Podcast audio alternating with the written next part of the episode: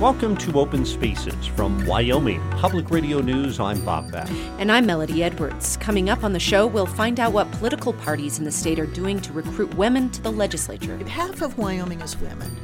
So when only 13% of the legislature is women, um, something's missing. Wyoming Governor Matt Mead explains why he's not asking for more budget cuts. I just think that uh, my cuts, uh, along with legislative cuts, are about right. Some students in Jackson are worried about the outcome of the presidential election. And we continue looking at the reservation housing shortage. It's hard to find a way out, hard to find that one or two people who's going to help you out.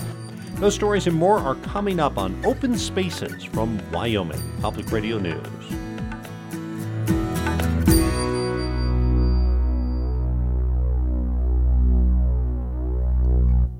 Support for Open Spaces podcast comes from the Haub School of Environment and Natural Resources at the University of Wyoming, uwyo.edu slash HAUB.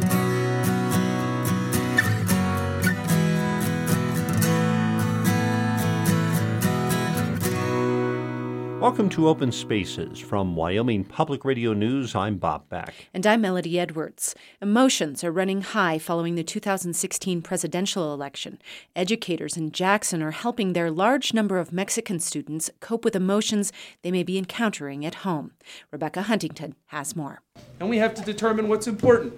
Was my wig really important? No. No. So do I think if I used my Earth and Space book that every single thing in that Earth and Space book should go in my report? No. Uh, probably not, right? What about Thomas Ralston is teaching third graders at Jackson's Colter Elementary. He teaches in the dual language immersion program, where half the children speak Spanish at home and the other half English. The students alternate learning in both languages. He says when children start talking politics, they're often mirroring their parents. Um, there was a lot of uneasiness. I think it's just a basic reflection of what you see around the country, um, not necessarily because of who won or who lost, but when you have a large minority group uh, making up half of your classroom in an election like this, there was obviously a lot of fear. There's a lot of worst case scenarios and, and end of the world type feelings. The fear was that some of them may be forced to leave due to Donald Trump's tough talk on immigration. Colter Elementary serves almost 600 students, and about 37% of those students are Latino.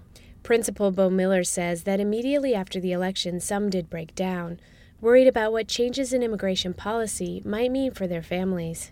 One example is a, a, child told their third grade teacher that they wouldn't be back after the weekend, and the teacher said, "Well, where are you going to go?" And the child said, "Well, I'm, I'm sure we have to move back to Mexico." Mm-hmm. You know, speaking with this childlike innocence, and of course, the family was back on Monday, and we haven't seen a drop in enrollment. Teacher Thomas Ralston says he's been dealing with his students' concerns by trying to teach them how government works. We gave a really off the wall example like the president wants to change uh, all lunches to chocolate chip cookies every day. The president doesn't have the power to go in and do that. We talked about the three branches of government and how the checks and balances work and things like that. Ralston says coping with political uncertainty isn't unique to Jackson. I think you see the same uneasiness here that you would probably see in places like Gillette with natural gas and coal. You know, when it looked like it was going to be a predominantly Democratic election and those things were going to be shut down. I think there was a lot of those conversations that had to do with, you know, home finance and am I going to have a job and is now the time to get out of here? Just like you're having here because the election went the other way. Andy says kids are modeling how their parents cope with those uncertainties. He suggests that parents watch what they say around their children. Just be a positive role model and be supportive of your kids. And if your kids ask questions, talk to them about it, just like anything else. School counselor Charlotte DePrisco agrees. Kids talk to each other, and I think that was what was kind of happening too is that they would say, "Well, my parents said this," and and then another kid would say, "I didn't know that. Now I'm really worried." DePrisco says she talks through those concerns with children when parents or teachers ask her to help, so kids can calm their fears and get back to learning. Overall, Principal Bo Miller says things have calmed down and he doesn't see visible signs of stress among students. More than anything, he says, he's witnessed an outpouring of support. I think many people have heard about incidents in K 12 schools across the nation where there's some bullying harassment towards minorities, let's say Muslim populations. We're decidedly not seeing that. We're seeing support among our Anglo families for our Latinos. You know, they're a concern by them for, for our community. For Wyoming Public Radio, I'm Rebecca Huntington in Jackson.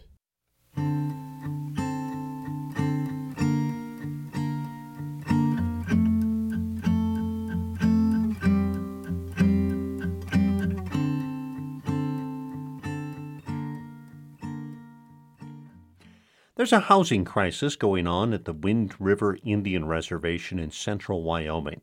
For its growing population of 15,000 residents, there aren't nearly enough homes to go around and very little funding to build more.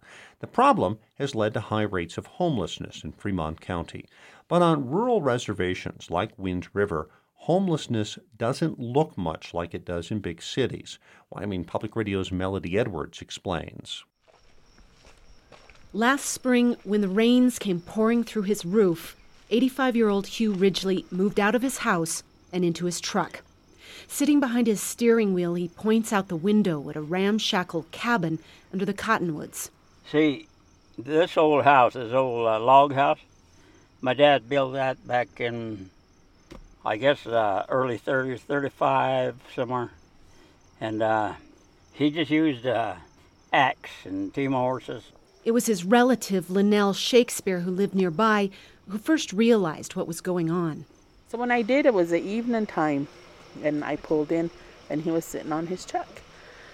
And I gave him some food, and he just ate it real fast, and he was real hungry. And I see he got enough blankets? Because he just had a jacket over his legs.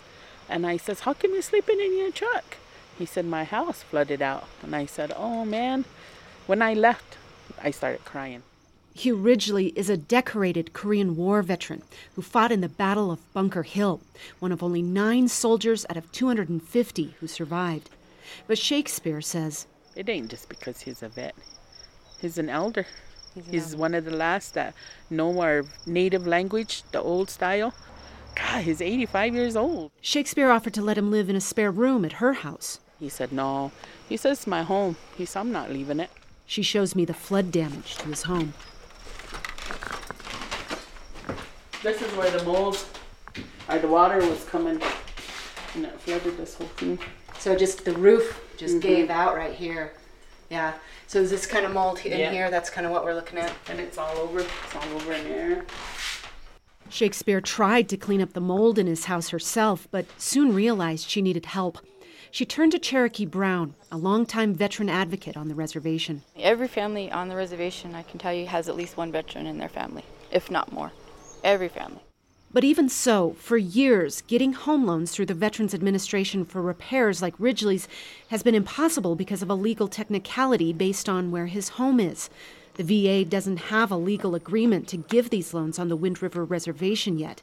Although they're in the final stages of completing that process, it was clear to Brown it wouldn't happen in time for winter. She says another option through the Volunteers of America offered to pay for him to move to town. But since he's not willing to move from his home, which is on tribal land, into town, which why should he? This is his home. This is where his roots are. This is where his family was raised. He shouldn't have to move to have access to those dollars or to those that, those funds. Since Ridgely won't move, the Northern Arapaho tribe paid for a travel trailer to install on his property. For over a week, Stanford and James St. Clair from the Tribal Employment Rights Office have been hooking it up. This here is we're tying into the sewer system. Hooked up electricity. Yep. Yeah, and then we put some water out there. We leveled the, the camper. Veteran advocate Brown says veterans are humble and won't necessarily ask for this kind of help. Thing is, there's so many of other veterans out there that need the same thing. They face the same challenges that he's facing right now. Brown says there are 300 homeless families on the reservation right now. But like Ridgely, they aren't necessarily on the street. Here, People make room, squeezing in wherever they can. But it's a slippery slope, and sometimes they do end up sleeping in a vehicle or at a park. Since 2014, when the state hired a homelessness coordinator and began conducting point in time counts of homeless people, Fremont County has had some of the highest numbers. Last January, about 100 unsheltered homeless were counted here. But that doesn't even count or include the individuals who stay from house to house. That's homeless advocate Charles Aragon, the organizer of a recent conference on homelessness in Riverton. He says the reservation housing shortage creates a cycle that feeds on itself, especially when several families rely on only one or two vehicles and can't always make it to work or school. Aragon says that leads to depression, alcoholism, health problems. And so they don't have any other option either to go out onto the streets or, or some people have lived in their vehicles. It's hard to find a way out, hard to find some that one or two people who's going to help you out. For Korean vet Hugh Ridgely, though, he's found a few people to keep him from sleeping in his truck this winter. But with these sub zero temperatures, the solution isn't a permanent one for an elderly man. The question is whether the VA will find a way through the red tape to help him rebuild his family home in time for next winter. For Wyoming Public Radio, I'm Melody Edwards.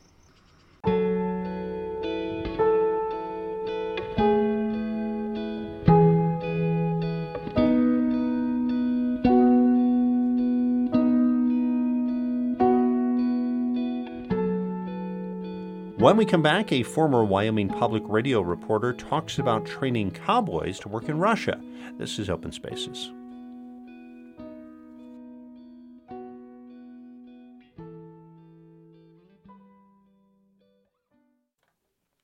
Welcome back to Open Spaces. I'm Melody Edwards. And I'm Bob Beck. In Wyoming, many ranching families have been raising beef cattle for generations. Cowboys are born here and raised learning the trade. But Russia across the ocean has never had a beef industry. In an effort to limit food imports like beef and build up food security, the government there has been generously helping companies with loans and subsidies to establish beef operations. The companies have set up ranches and imported beef cows and technology. But one thing they could not import was the workforce, the cowboy. Irina Zhorov takes us to a Russian rodeo where fledgling Russian cowboys are trying to prove that producing beef domestically is possible.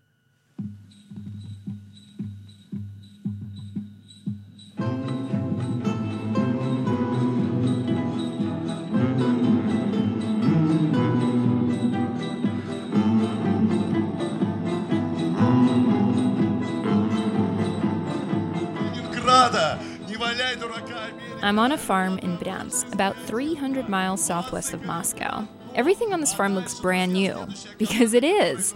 The farm is just a year old, and the tractors, the administrative buildings, the gravel work roads, the fencing, somehow even the cows themselves sparkle. As far as rodeos go, everything here is similar to an American rodeo, except a little different. The cowboys enter the arena to patriotic songs, just like in the US. But here, one song is about how America should return Alaska to Russia. Another is about Russia's untapped mightiness. Give me a horse and a sword. No swords here, but plenty of horses and tons of people who've come to watch. They've brought signs and they cheer for their teams as they struggle to rope steers in the arena. Watching the proceedings is Sean Weeks. He says in the U.S., rodeo started as friendly competition between ranches. Well, my cowboys are better than your cowboys. My horses are better than your horses. And so it kind of was the same idea here. Except here, one company owns all the competing farms Miratorg. Weeks is one of a handful of American contractors currently working on Miratorg farms. He's like the most cowboy cowboy I've ever met. I'm actually a fourth generation cowboy. That's my family history. As we talk, his horse chews hay nearby and he throws a rope around a dummy bull, casually practicing his lasso skills. I grew up doing this, you know. A rope was actually my first toy. Before he reached his teen years, he was putting in hours as a ranch hand. He's got a great big mustache and wears western boots, a hat, and a tucked in button up shirt.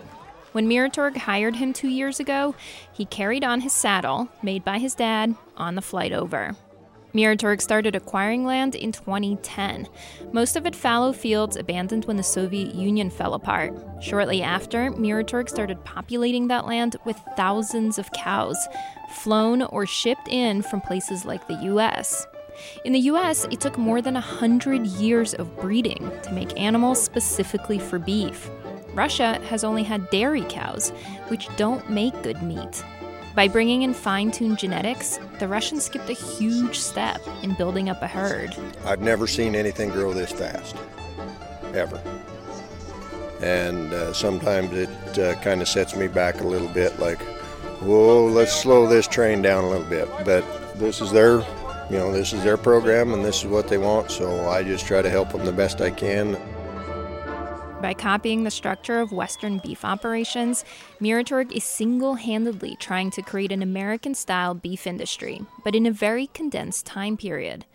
It now has about 400,000 cows, the largest herd in the world. The company has had to build fences in a country without any to train veterinarians, and to also import everything from horses and grass seed to tractors.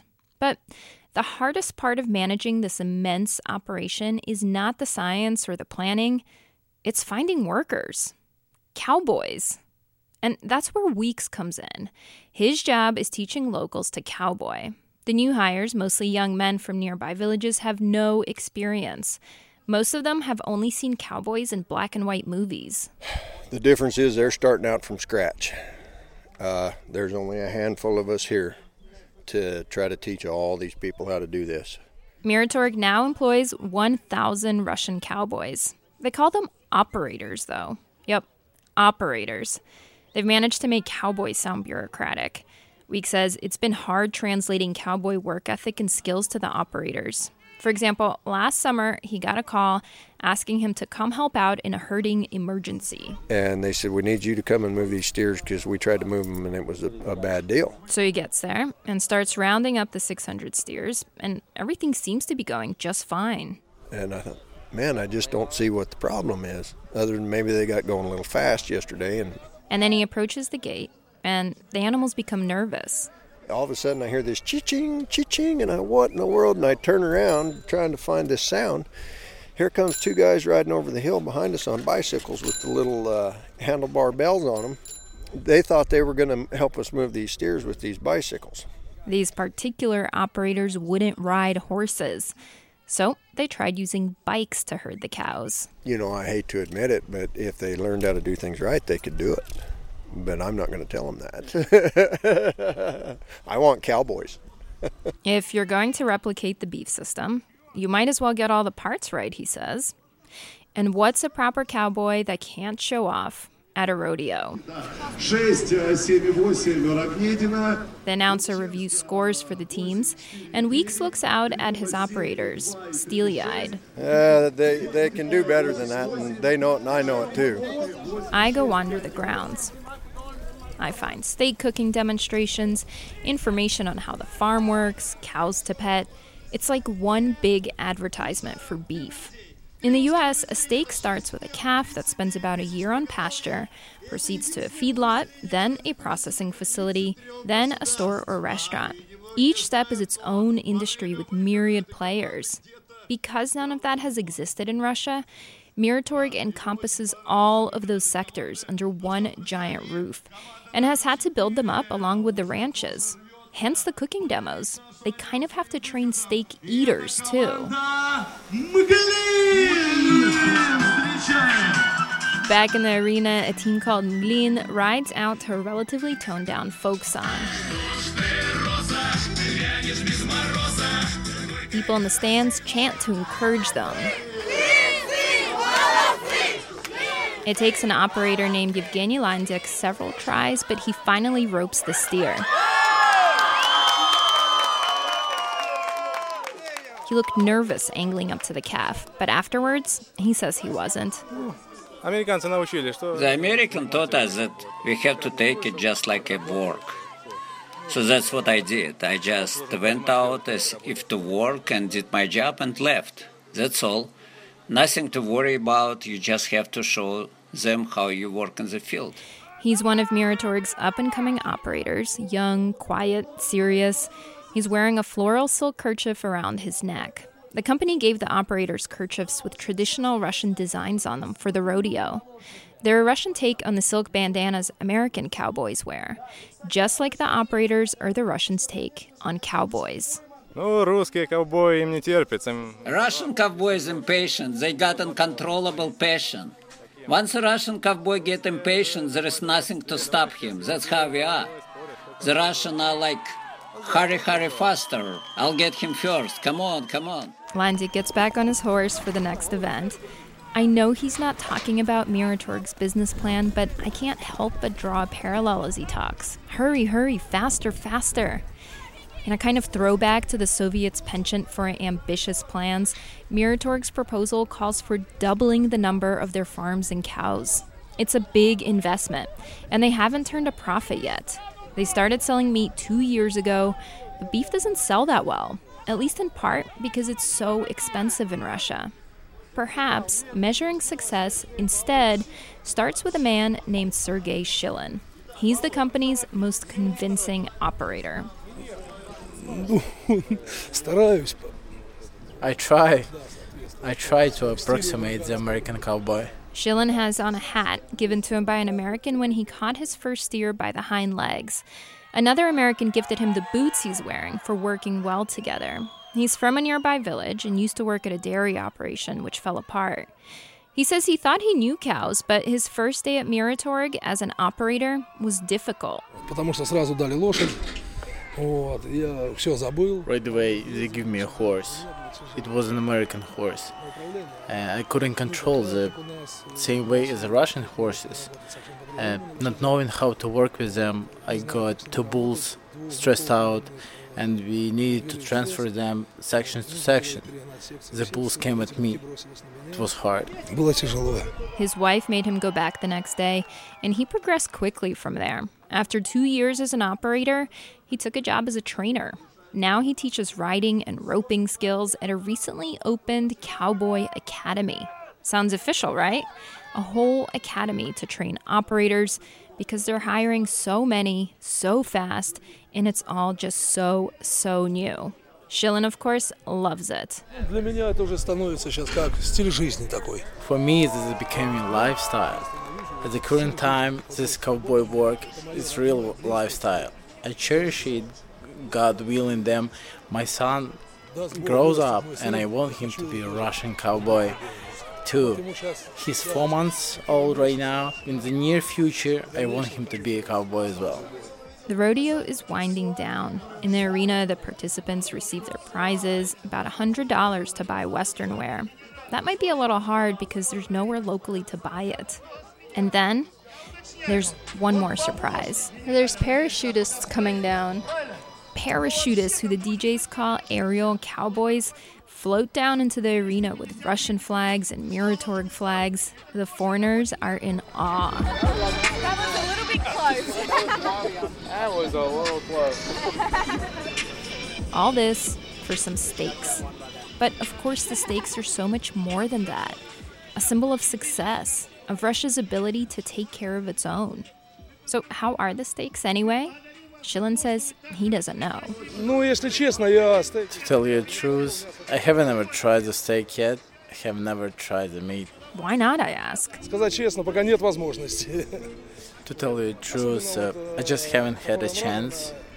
And um, especially the marble steaks, for me, for now, it's too expensive. And I can afford to buy a kilo of this meat. I think in the future I will try it with my family. So, for now, a Russian cowboy is also one who doesn't eat steak.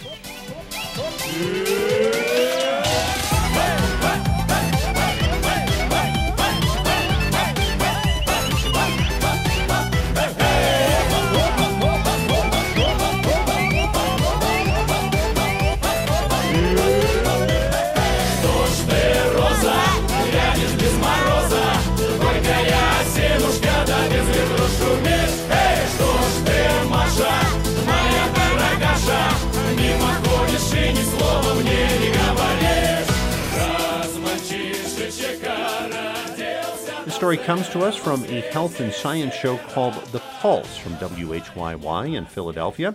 Irina Zhorov reported it as part of UC Berkeley's 11th Hour Food and Farming Journalism Fellowship.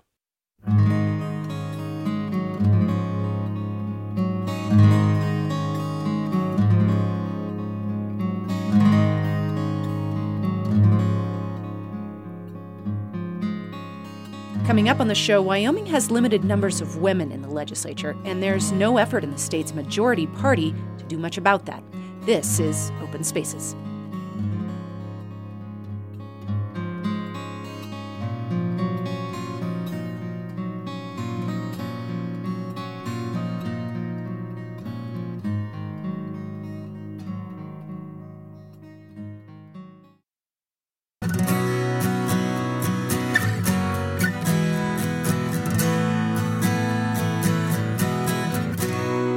This is Open Spaces from Wyoming Public Radio News. I'm Bob Beck. And I'm Melody Edwards. When the Wyoming legislature convenes in January, it will see even fewer women in its ranks than it did before. Wyoming already had the lowest percentage of female legislators of any state in the country. In the last story in the Women Run the West series, Wyoming Public Radio's Caroline Ballard reports part of the problem still lies in recruitment. If you were to walk into the Cheyenne office of Wyoming's Congresswoman Cynthia Lummis, you might run into one of her three staffers, two of whom are women, or Cynthia Lummis herself. She replaced U.S. Representative Barbara Cubin, who was elected to be Wyoming's first female member of Congress in the 1990s. Lummis says Barbara Cubin broke a barrier when she won. So when I then ran subsequently, uh, Wyoming was accustomed to um, having a woman in that position. So uh, I, I didn't need to break that ground. I simply had to prove myself as, as worthy of the position. With the election of Liz Cheney, women have had a hold on the U.S. House seat. But the number of women in the Wyoming legislature has been dropping. Wyoming is last in the country when it comes to the percentage of women in its legislature. Lummis says that's a problem half of Wyoming is women. So when only 13% of the legislature is women, um, something's missing. And come January, that number will continue to go down to just 11%. But why are the numbers so low? There are a variety of possible explanations. For example, women tend to be caregivers, and Wyoming has a citizen legislature, which requires lots of time and resources. Women also have smaller financial networks upon which to draw. One of the biggest problems in getting women into office, though, is just recruiting them in the first place. Wyoming Democrats made that a focus this year. I absolutely specifically look for women to run for office. That's Amy Van Cleve, the executive director for Wyoming's Democratic Party. She notes 27 of the 37 women who ran this year were Democrats and says finding women to run for office is critical our current senator, uh, Enzi, is very fond of saying, if you're not at the table, you're on the menu. And I absolutely believe that that's true for the women of Wyoming. Despite those efforts, a total of only 10 women were elected to the legislature this year, and just four of those were Democrats. While Democrats were busy recruiting women, Republicans weren't. Matt Micheli, chairman for the Wyoming Republican Party, says they don't have a specific plan for recruiting women. He says they leave it up to county leaders to recruit people.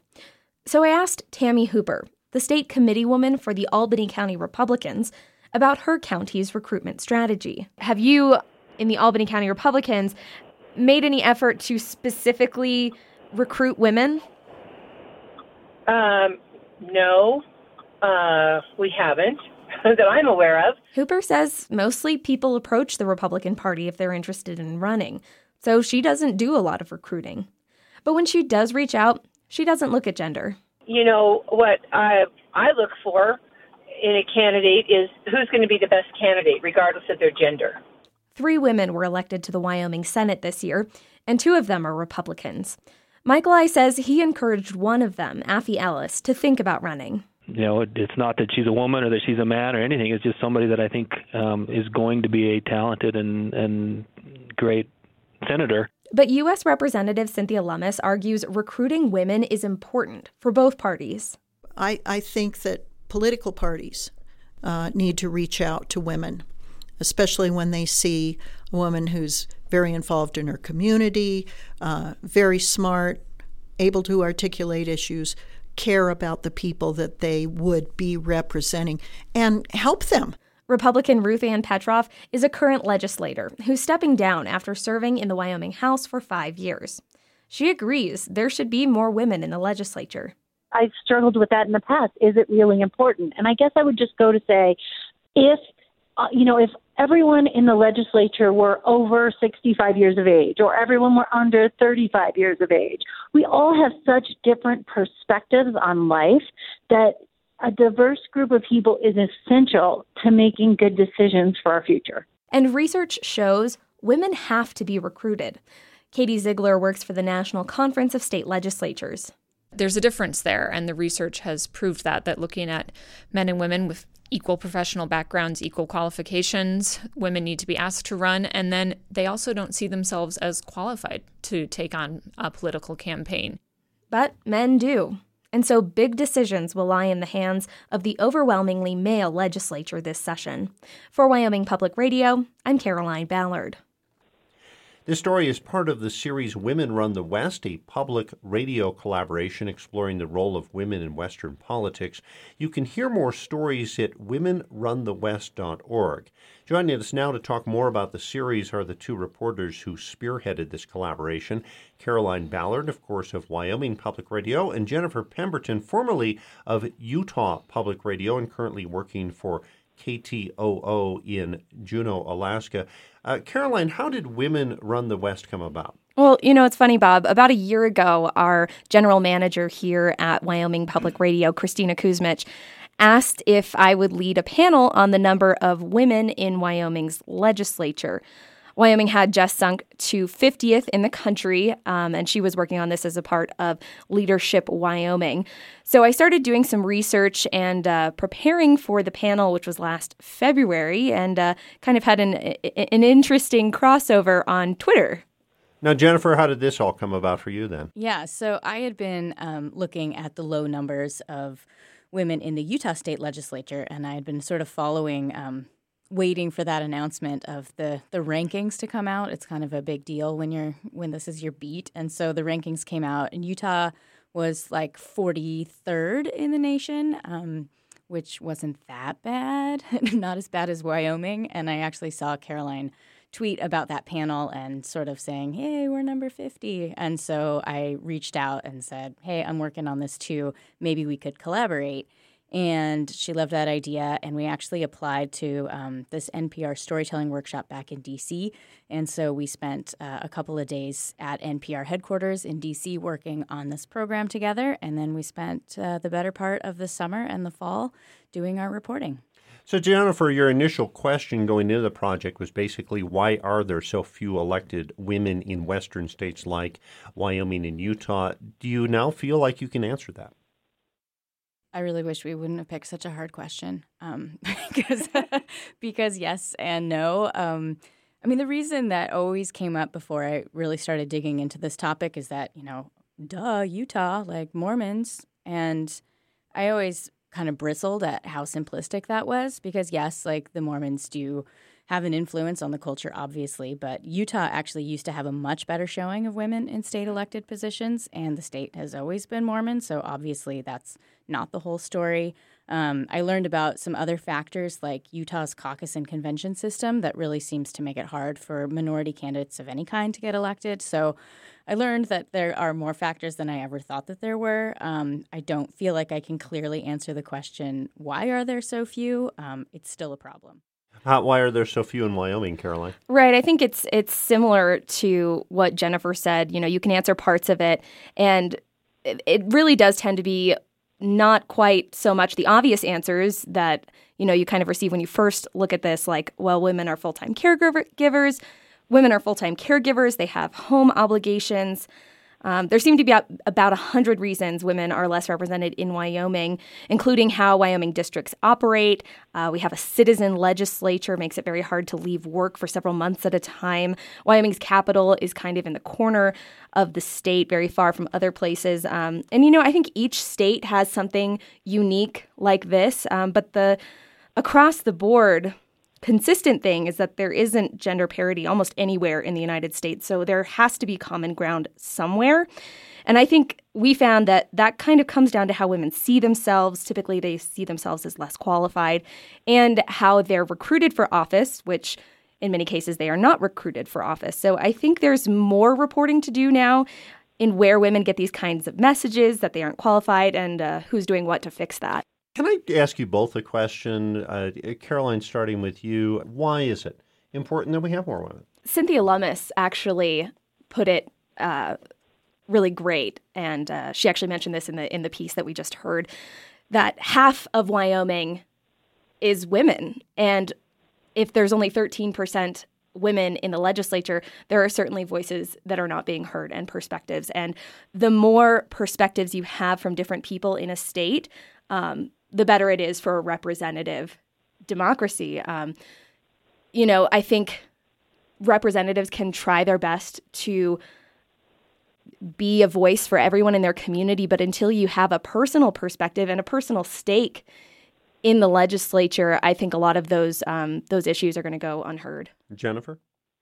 Yeah, and I, I don't think we're being too literal when we use the word representative to like mean that to you know to assume that representatives elected officials should represent the people, um, and of course that can't be like a perfect formula, but um, you know, 15% or 13% um, in the cases of Utah and Wyoming in our uh, just in our House legislature or in our state legislatures, um, that's not representative. There are in Utah, at least, there are more women than men in the state, and so you know we'll, we'll probably never have parity. Um, it might not ever be perfect, but we have to try to get closer to actually having our elected officials look more like the people that they're representing. Jennifer Pemberton, formerly of Utah Public Radio, currently talking to us from KTOO in Juneau, Alaska, and Caroline Ballard, of course, of Wyoming Public Radio. Thanks to both of you. Thanks, Bob. Thanks, Bob.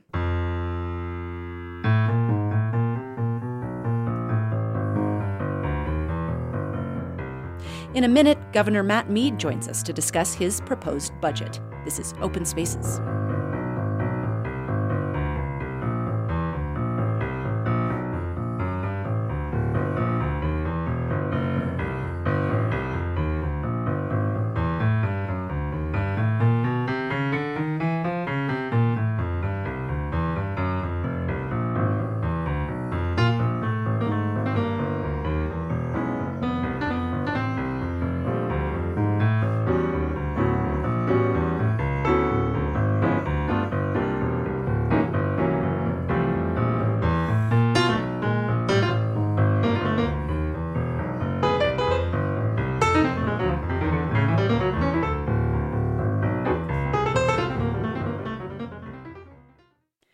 Welcome back to Open Spaces. I'm Melody Edwards. And I'm Bob Beck. After several months of budget cuts, it was a surprise to some that the governor did not propose any more reductions in his supplemental budget.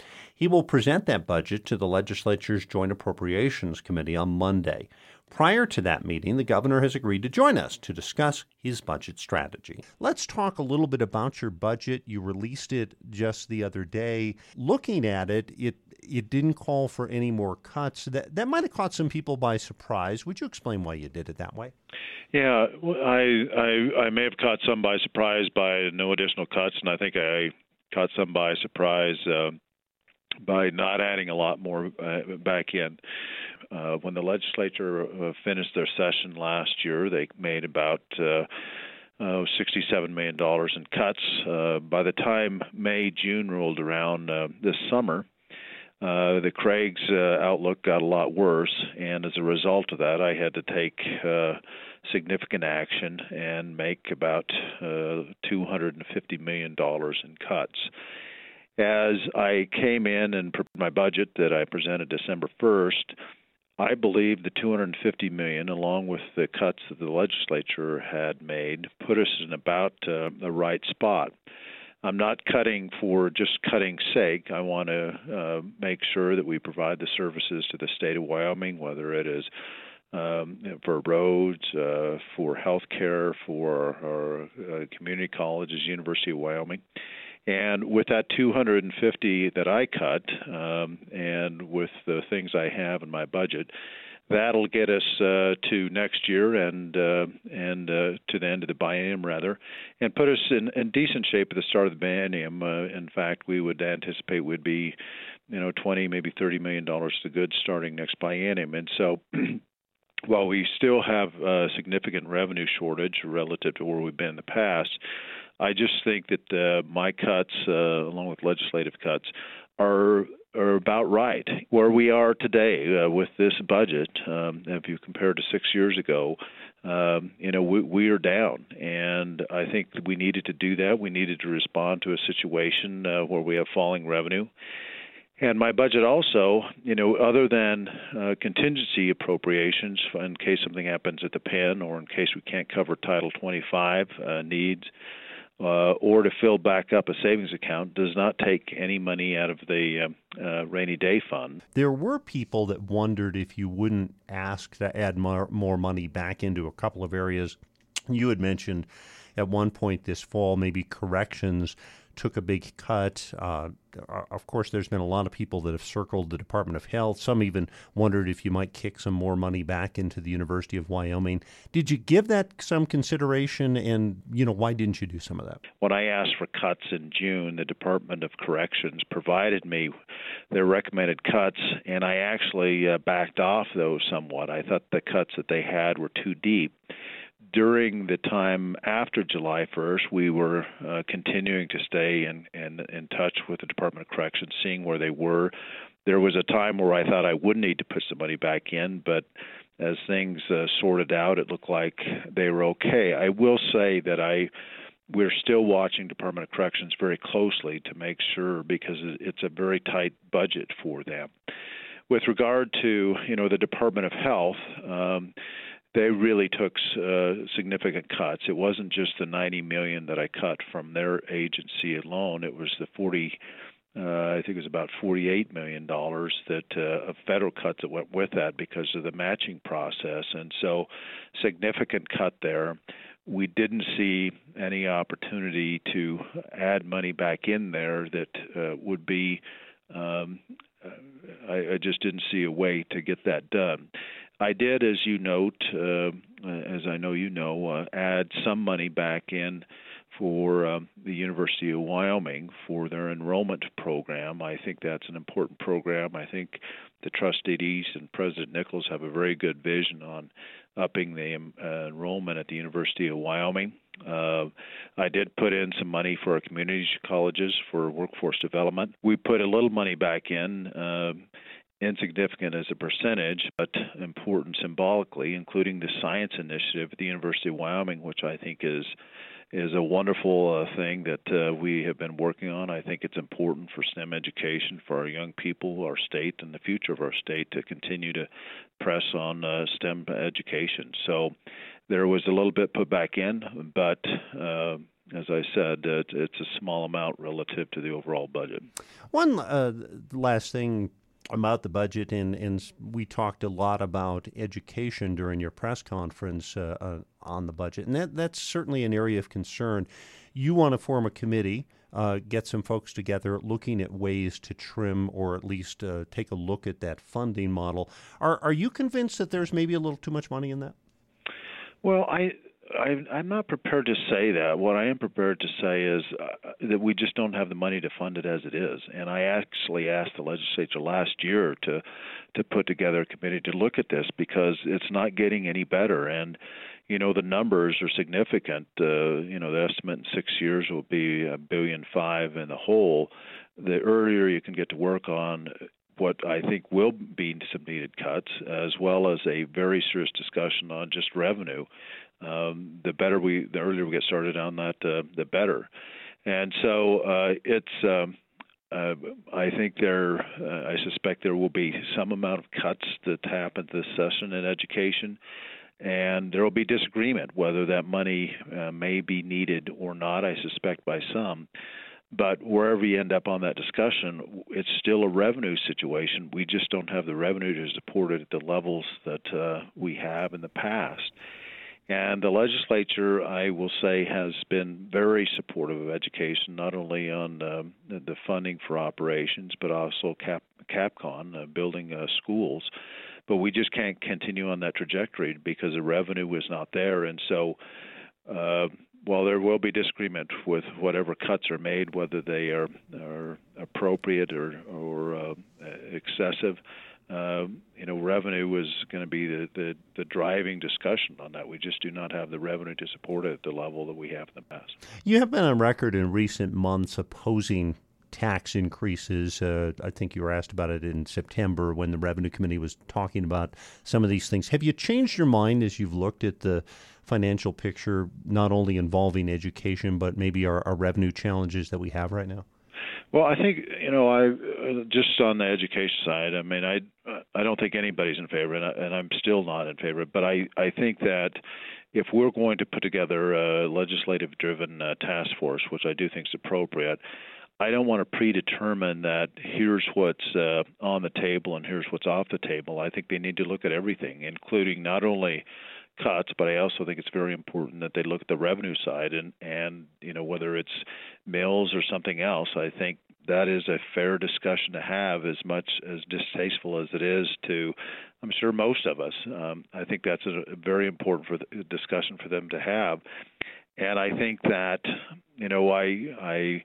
I want to challenge uh, uh, myself, the executive branch and legislative branch, to look at the entire picture, and we also need you know our our, our teachers, uh, uh, school districts, and parents involved in this discussion because I don't think it's sufficient just to say that our Supreme Court said this and and Campbell case one and Campbell case two uh, uh, are the end of the story. We we need participation in the solution because if the legislature uh, just makes these cuts without full participation and information from our school districts, we're we're not going to do it in the best way possible. So I think that's the other advantage to making sure our school districts are very involved. And if cuts are made, they help us direct uh, the places where that should uh, should take place um, the least disruptive in the least disruptive way possible. In the final couple of minutes we have, I want to quickly throw a couple of questions your way and just get your thoughts on them. We're a lot of discussion on this federal lands back in state hands. Uh, obviously, you have a little family history there, um, maybe the opposite way. But I, I'm I'm curious your thoughts about those proposals. I think that you know the the people that put that together, people are trying to put together something that showed if that happens, that uh, you know there will be things will maintain the same way. They weren't trying to get the land sold or transferred. But as you may remember, this is uh, an issue that came up uh, probably four years ago, maybe five years ago. I've had you know two attorney generals look at you know the legal, uh, you know if that's even legally possible for Wyoming to get those lands back. They have both indicated that that is is not going to happen. So that's sort of on the legal side. On the policy side, you know, I revert back to 2012 where we paid 45 million dollars fighting fires on the state side. The feds paid another 45 million. You know, there's a cost associated with managing those lands properly. That would have been a 90 million dollar fire season for us. And I recognize, you know, as I'm trying to diversify our economy and I look at the outdoor recreation opportunities in the state, hunting and fishing, that uh, public lands are important to a lot of people in Wyoming to have access to that quality of life that's provided for them. And so, first, I think there's a, a big legal question, and second, a policy question. And what I have said is worthwhile is, you know, if you wanted to do this on a pilot project with a section of land and do baseline studies and see where the habitat is, um, you know, the wildlife, the water, um, air, soil, and give the state 10 or 20 years to manage it and see if we could do it better uh, for less money and have more multiple use, um, you know, that's worth looking at. Last question for you. Do you think the Trump administration is going to bring back energy prices? Well, I uh, I think they're going to bring back energy. Uh, I think they're going to have more robust energy energy production, and with that, uh, you know, the more you produce, that can have a, an adverse effect on prices. But I think what will help on prices is that. Um, by having more people involved uh, and with predictability that I think uh, the Trump administration will bring to uh, mineral development, I think it will help the industry as a whole. The you know it's we still recognize uh, the market. I mean, because of great technology, gas uh, has uh, natural gas prices have put a pressure on coal. Um, and there's a lot of natural gas out there, great to, due to the great innovation of uh, our American producers. So I'm hopeful that uh, the Trump administration has what I think is important to have a more sensible approach to the permitting, that they can get it done in uh, a shorter order. We never have enough time. Governor Matt Mead, always a pleasure. Thank you. Bob, thanks so much for your time. I appreciate the opportunity.